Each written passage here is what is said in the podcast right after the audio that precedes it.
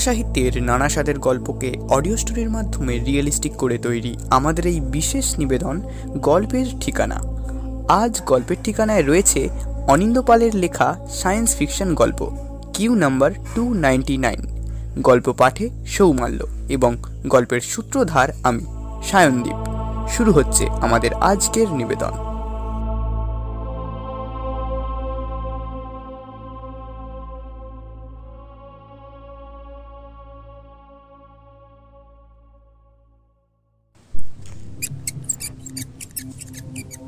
হঠাৎ একটা খসখসে শব্দে ঘুমটা ভেঙে গেল চয়নের। লাইফ সেন্সার জানান দিল, এখন রাত তিনটে তেত্রিশ। কান পেতে শোনার চেষ্টা করল চয়ন। না, কোনো শব্দ নেই। তার মানে চাকা এখনও চলছে।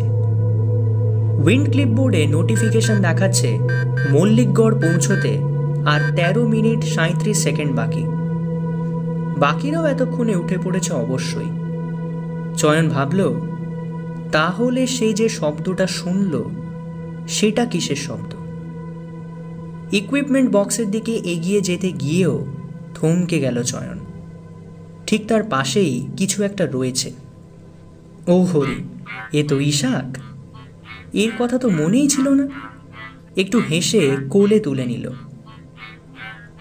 একটু ঝাঁকুনি দিয়ে থমকে গেল চাকা। কমান্ড পাস কপি করে লোকেশন লক করে দিল চয়ন। তারা সবাই এখন চাকার মূল দরজার সামনে দাঁড়িয়ে। ঠিক তিন সেকেন্ড পরে খুলে গেল ওয়ার্ম ওয়াল। পালস বিট কিউতে চয়ন টু নাইন নাইন সিরিয়ালে ডিভাস্টেশন এরিয়ায় বাকিরা যখন উদ্ধার কাজে ব্যস্ত থাকবে, চয়ন তখন খুঁজে খুঁজে দেখবে উদ্ধার কাজ হয়ে যাওয়ার পরেও সেখানে কোনো প্রাণের স্পন্দন থেকে গেল কিনা? অবশ্য এই কাজে তাকে সাহায্য করবে ইশাক। গতকাল রাতে সুন্দরবন থেকে প্রায় বাহাত্তর কিলোমিটার দূরে এই অঞ্চলে আছড়ে পড়েছে মহাজাগতিক কিছু। তারই অভিঘাতে প্রায় ধ্বংস হয়ে গিয়েছে এই ডিজিটাইজড গ্রামটা। নষ্ট হয়ে গিয়েছে সমস্ত পাওয়ার গ্রিড। কোয়ান্টাম জেনারেটরও কাজ করছে না। ফলে কোনো সিগন্যাল নেই এখনও কত ক্ষতি, কত ধ্বংস তার সঠিক কোনো হিসেব পাওয়া যায়নি এখনও তাই বাধ্য হয়ে তাদেরকেই পাঠানো হয়েছে। চয়ন খুঁজছিল সামান্যতম স্পন্দনও যদি ধরা পড়ে তার সেন্সারে, হঠাৎ লক্ষ্য করল তাদেরই একজন কিউ মেম্বার।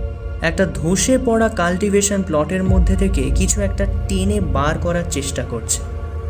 এই প্লটটা সম্ভবত সবজির। আশেপাশে অনেক সবুজ আনাজ পড়ে আছে। পায়ে পায়ে এগিয়ে গেল চয়ন। কিউ নাম্বার তেত্রিশ একটা সরু সুতোর মতো কিছু একটা ধরে টান ছিল স্ক্যানার চেক করে দেখল চয়ন। ওর নাম রিমো। ডিভাস্টেশন এরিয়ায় ওদের কথা বলা বারণ। ইনফ্রা স্পিচে জিজ্ঞেস করল চয়ন কোনো সমস্যা রিমো? উত্তর এলো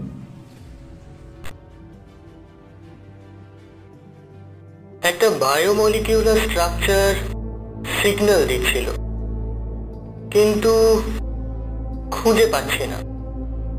সম্ভবত আমি এখানে আসার সঙ্গে সঙ্গে রেডিয়েশন বন্ধ করে দিয়েছে। কিন্তু কেন? চয়ন তার কোয়ান্টাম কাউন্টার ডিটেক্টরটা চালু করল। এটা একমাত্র তার কাছেই আছে। সেকেন্ড কয়েক পর একটা অদ্ভুত জিনিস অবাক করল চয়নকে।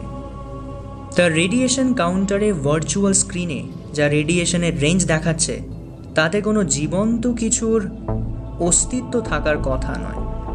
কিন্তু নেচার অফ রেডিয়েশন যা দেখাচ্ছে তার কোনো ব্যাখ্যা অন্তত চয়নও জানা নেই। এমনটা কি করে হতে পারে?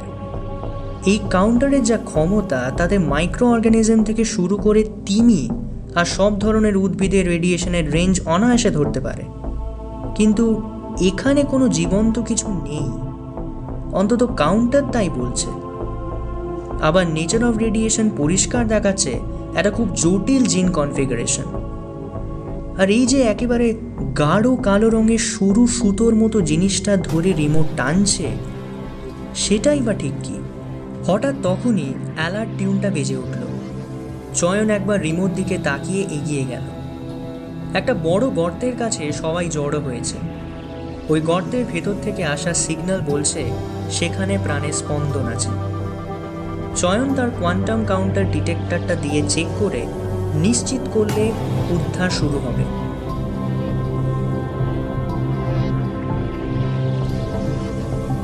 ভোর পাঁচটা। উদ্ধার কাজ শেষ। চয়ন শেষবারের মতো পুরো লোকেশনটা চেক করে নিচ্ছিল।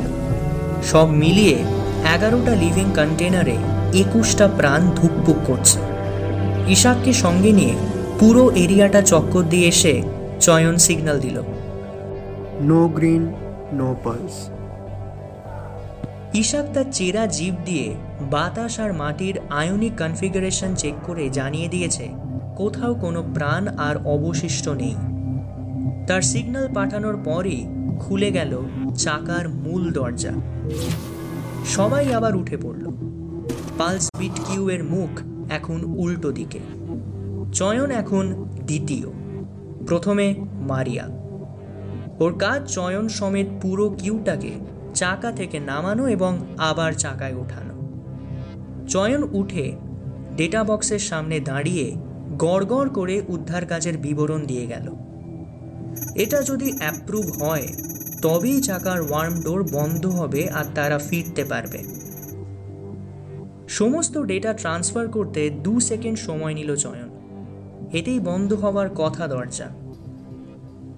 কিন্তু পাঁচ সেকেন্ড পরেও দরজা বন্ধ হলো না, আর চাকাও যথারীতি দাঁড়িয়ে রইল। চয়ন ভার্চুয়াল ডেটাশিটটা ভালো করে চেক করতে গিয়ে একটা জায়গায় এসে অবাক হয়ে গেল। তার দেওয়া ডেটার সঙ্গে চাকার নিজস্ব কোয়ান্টাম স্ক্যানারের ডেটা একটা জায়গায় মিলছে না বডি মাস তার দেওয়া তথ্য অনুযায়ী কিউ আর উদ্ধার হওয়ার সমস্ত living body total body mass যা হওয়ার কথা চাকার অটো স্ক্যানারের হিসেবে সেটা ছয় মাইক্রোগ্রাম বেশি হচ্ছে। আর তাই দরজাও বন্ধ হচ্ছে না। চয়ন থমকে দাঁড়ায়। এর মানে একটু একটু করে পরিষ্কার হচ্ছে ওর কাছে। ও বুঝতে পারে। ওরা মানে উদ্ধার হওয়া লিভিং বডি এবং চয়নের উদ্ধারকারী দলটা ছাড়াও কিছু একটা এবং সেটাও জীবিত কিছু এই রেস্কিউ স্পেসক্রাফটের চাকার মধ্যে রয়েছে। চয়ন ভাবছিল এইসব। ঠিক তখনই শোনা গেল চাকার গাইড রোবর ধাতব স্বর। আপনারা একে একে সিকিউরিটি চেম্বারের মধ্যে দাঁড়ান। একটা কন্টামিনেশন দেখা যাচ্ছে। কোনো ফরেন বডি ঢুকে পড়েছে একটা লিভিং বডিতে কিউ নাম্বার তেত্রিশ রিমো সিকিউরিটি চেম্বারের স্ক্যানারের ভিতর দাঁড়াতেই ভয়ঙ্করভাবে সিকিউরিটি অ্যালার্ম বেজে উঠল। চোখের পলকে চাকা সেলফ সিকিউরিটি প্যানেল খুলে বেরিয়ে এলো কাইন্ড রোবো তারপর খুব যত্ন করে নিজের শক্তিশালী দুটো হাতে তুলে নিল রিমোকে। চয়ন অবাক হয়ে ভাবছিল, রিমোর সঙ্গে কি হতে পারে? কোথা থেকে কীভাবে রিমোর শরীরে এই কন্টামিনেশন এলো? তখনই হঠাৎ চয়নের মনে হলো রিমোর সঙ্গে তার কথা আর সেই রেডিয়েশনের গায়েব হয়ে যাওয়ার কথা। চয়ন বুঝতে পারছিল কিছু একটা সমস্যা রয়েছে ওইখানে। চয়ন সঙ্গে সঙ্গে গাইডকে মেসেজ করল। আমি একটু খুঁজে দেখতে চাই কেন রিমো কন্টামিনেটেড হলো। আমি কি নামতে পারি? উত্তর এলো। ঠিক আছে তবে সময় আছে দশ মিনিট।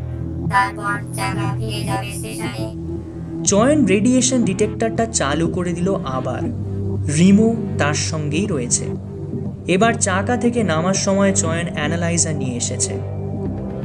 চয়ন প্রথমে ঠিক যেখানে রিমোর সঙ্গে তার কথা হয়েছিল, সেখানে গেল। কিন্তু না, কোনো সিগন্যাল নেই। এখানে হয় সব নন লিভিং নয়তো ডেড বডি তাহলে ঠিক তখনই তাকে চমকে দিয়ে ঘটে গেল একটা অদ্ভুত ঘটনা। রিমো প্রথমে তার থেকে একটু পিছনে ছিল। যেই সেখানে চয়নের কাছে পৌঁছলো, তখনই চয়নের কাউন্টার খুব ভয়ানকভাবে রেডিয়েশন ডিটেক্ট করে আর্তনাদের মতো শব্দ করে উঠল। সঙ্গে সঙ্গে চয়ন আর রিমো যেখানে দাঁড়িয়েছিল, তার ঠিক ইঞ্চি ছয়েক দূরে ধ্বংসস্তূপের মধ্যে একটা তোলপাড় শুরু হয়ে গেল। আস্তে আস্তে তৈরি হতে লাগল একটা বিরাট গর্ত। সমস্ত ধ্বংসস্তূপ তলিয়ে যেতে লাগল সেই বিশাল গর্তে। আর সেই বিশাল গর্তের ভেতর থেকে উঠে আসতে লাগল লক্ষ লক্ষ সরু সুতোর মতো, লক লকে কিছু একটা। তাদের রং একেবারে ঘন কালো। নিঃশব্দে সেই কালো সুতোগুলো এগিয়ে আসতে লাগল। না, চয়ন অবাক হয়ে দেখল। তার দিকে নয়, সেই সুতোর গতিপথ রিমোর দিকে। কাউন্টারে তখনও রেডিয়েশনের রেঞ্জ যতটা বেশি হতে পারে, তার চেয়েও অনেকটা বেশি দেখাচ্ছে। এ কি? এমনটা কি করে হতে পারে? পৃথিবীর কোনো প্রাণী বা উদ্ভিদের পক্ষে এই রেডিয়েশন ছড়ানো সম্ভব নয়।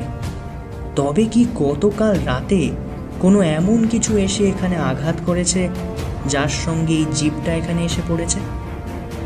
আরেকটাও সম্ভাবনা হঠাৎ করেই চয়নের চিন্তা এলো।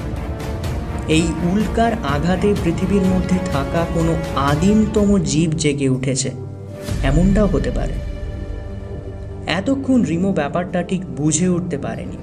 কিন্তু যখন সেই কালো সুতোর মতো লক্ষ কোটি সুঁড় তার পা জড়িয়ে ধরতে লাগল, তখন সে বেশ ভয় পেয়ে গেল।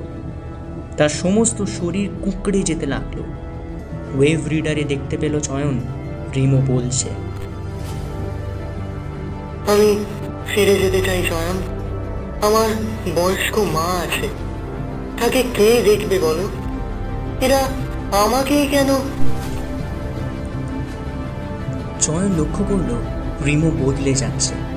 তার শরীর থেকে ধীরে ধীরে একটা দুটো করে একই রকম কালো সুতোর মতো সুঁড় বেরিয়ে আসছে। তারা বাইরের সুঁড়গুলোর সঙ্গে কিছু একটা কমিউনিকেট করছে। হঠাৎ চয়নের চোখ চলে গেল ইলেকট্রোম্যাগনেটিক জেনেটিক অ্যানালাইজারের ভার্চুয়াল স্ক্রিনে। সেখানে তখন ফুটে উঠছে একটা অদ্ভুত আর ভয়ঙ্কর সুন্দর দৃশ্য। একের পর এক মাইক্রো অর্গানিজম পুঁতির মালার মতো একে অপরের সঙ্গে মিশে যাচ্ছে। আনুবীক্ষণিক অস্তিত্ব থেকে তৈরি করছে শরীর। বড় হচ্ছে ধীরে ধীরে সেই শরীর। গর্তের মধ্যে থেকে উঠে আসা কালো সুতোর মতো সুঁড়গুলো সেই শরীরের অংশ মাত্র। এতক্ষণ উদ্ধার কাজ চলার সময় এরা নিজেদের মৃতের মতো সাজিয়ে রেখেছিল। এখন সেই মৃতদেহ সজাগ হয়ে উঠেছে। সমস্ত ডিভাস্টেশন এরিয়ায় ছড়িয়ে পড়েছে কোটি কোটি কালো সুঁড় হঠাৎ একটা জোরালো তরঙ্গের ধাক্কায় জয়ন বেসামাল হয়ে পড়ল। পড়েই যাচ্ছিল প্রায়। কিন্তু তখন একটা গাঢ় কালো হাত তাকে ধরে ফেলল। সোজা হয়ে দাঁড়িয়ে চয়ন দেখল রিমু। এক অন্য রূপে এসে দাঁড়িয়েছে তার সামনে। অসংখ্য কালো সুঁড়ের একটা শরীর। অস্থির।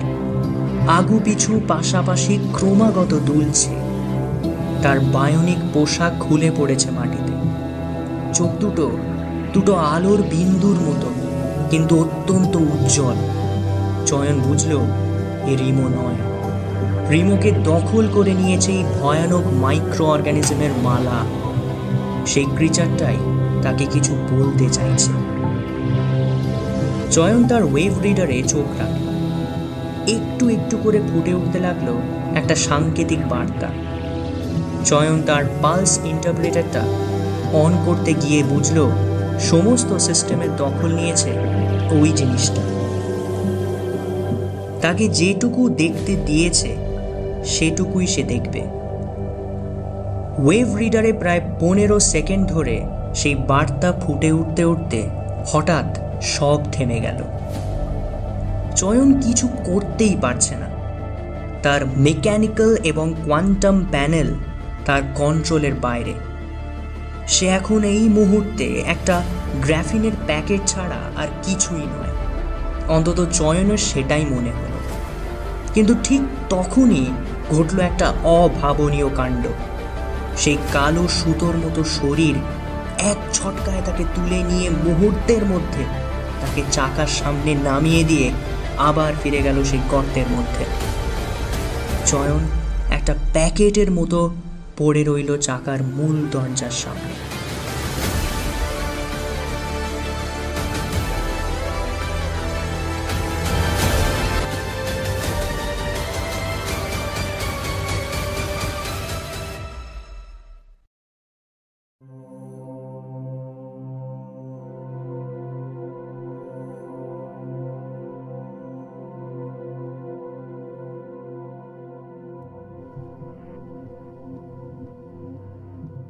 নাম্বার টু নাইনটি নাইন মনোযোগ দিন Q number two ninety nine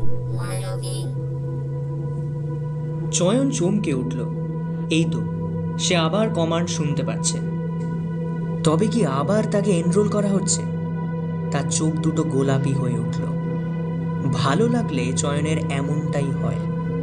প্রায় ষাট স্পেস আওয়ার মানে পৃথিবীর আড়াই দিন পরে চয়নের সিস্টেম তার আয়ত্তে আসছে। হঠাৎ তখনই তার নজর গেল ওয়েভ রিডারে সেই সাংকেতিক বার্তা। চয়ন কিছু করার আগেই চালু হয়ে গেল পালস ইন্টারপ্রেটার সেখানে ফুটে উঠল একটা অনুচ্ছেদ। পৃথিবীর মানুষ, তোমরা আমাদের কথা কখনো ভাবনি। ইচ্ছে মতো ব্যবহার করেছ প্রকৃতিকে। আমরা তো প্রকৃতির একটা ছোট্ট রোমকূপের মতো অঞ্চলে বেঁচেছিলাম। চেরনোবিলে আমাদের মৃত্যুর মুখে ঠেলে দিয়েছিল তোমাদের ভুল। আমরা নিজেদের বাঁচাতে আর অন্যদের বাঁচাতে বাধ্য হয়ে রেডিও অ্যাক্টিভ রেডিয়েশন শুষে নিলাম। কিন্তু প্রকৃতির নিয়মের বাইরে কেউ নয়। আমরা বদলাতে থাকলাম। আমাদের খিদে বাড়তে লাগল। আমাদের সংখ্যাও বাড়তে লাগল। তোমরা কি করলে? যখনই জানতে পারলে আমাদের রেডিয়েশন শোষণ করবার বিশেষ ক্ষমতা, তখনই আমাদেরকে এইখানে এই স্পেস কলোনিতে কাজে লাগিয়ে দিলে।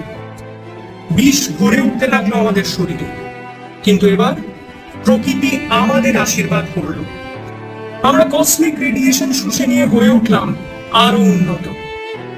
নিজেদের আরএনএ গুলোকে বদলে ফেললাম ডিএনএ তে। সেই সঙ্গে আরও একটা ব্যাপার শিখে নিলাম। আমরা পরস্পর জুড়ে নিতে লাগলাম নিজেদের। ফলে পেলাম আকার। হয়ে উঠলাম মাইক্রো অর্গানিজম থেকে বিরাট এই প্রাণ। এবার তো আমাদের জায়গা চাই, তাই না? তাই আমরা আজ পৃথিবীতে। ও হ্যাঁ তোমরা আমাদের একটা নামও দিয়েছ ক্রিপ্টোকাস নিউ ফর্ম আর একটা কথা, আমাদের মানুষ বা অন্য কারোর উপর কোনো রাগ নেই। আমরা কারও ক্ষতি করতে চাই। না আমরা আমাদের মতো করে বাঁচতে চাই। যেমন ছিলাম, আর রিমো নামে যে মানুষটাকে আমরা নিলাম, তার একমাত্র কারণ হলো ওর মাধ্যমে এই বার্তা পৌঁছে দেওয়া। ওই তো একমাত্র মানুষ ছিল ওই দলে। হঠাৎ একটা তীব্র বিপ বিপ শব্দে চয়নের মনোযোগ নষ্ট হয়ে গেল। তার বুকের ওপর লাল আলোটা জ্বলে উঠছে। Charging complete virtual medicator robotic arm চয়নকে ছেড়ে ধীরে ধীরে উঠে দাঁড়াল। আর একটা নতুন অভিযান শুরু হবে এবার। ওয়েভ টার্মিনাল থেকে ভেসে এলো। নাম্বার টু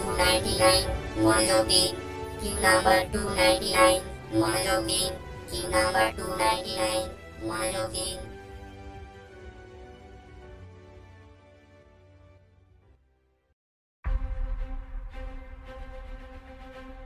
শুনছিলেন অনিন্দ পালের লেখা Q number two ninety nine গল্প পাঠে ও রেমোর চরিত্রে সৌমাল্য, গাইড রোবর ভূমিকায় আমি সায়নদীপ এবং চয়নের ভূমিকায় অভ্রজিৎ, গল্পের সাউন্ড এডিটিংয়ে আমি সায়নদীপ এবং পোস্টার ডিজাইনে ক্যানভাস আর রৌমো। কেমন লাগল আমাদের আজকের নিবেদন সেটা আমাদেরকে কমেন্ট বক্সে কমেন্ট করে জানান। গল্পটি যদি ভালো লেগে থাকে তাহলে লাইক শেয়ার করে আমাদের চ্যানেলটিকে সাবস্ক্রাইব করে দেবেন। শুনতে থাকুন গল্পের ঠিকানা, যেখানে ভিন্ন সাথে গল্প শোনানো আমাদের মূল লক্ষ্য। ধন্যবাদ।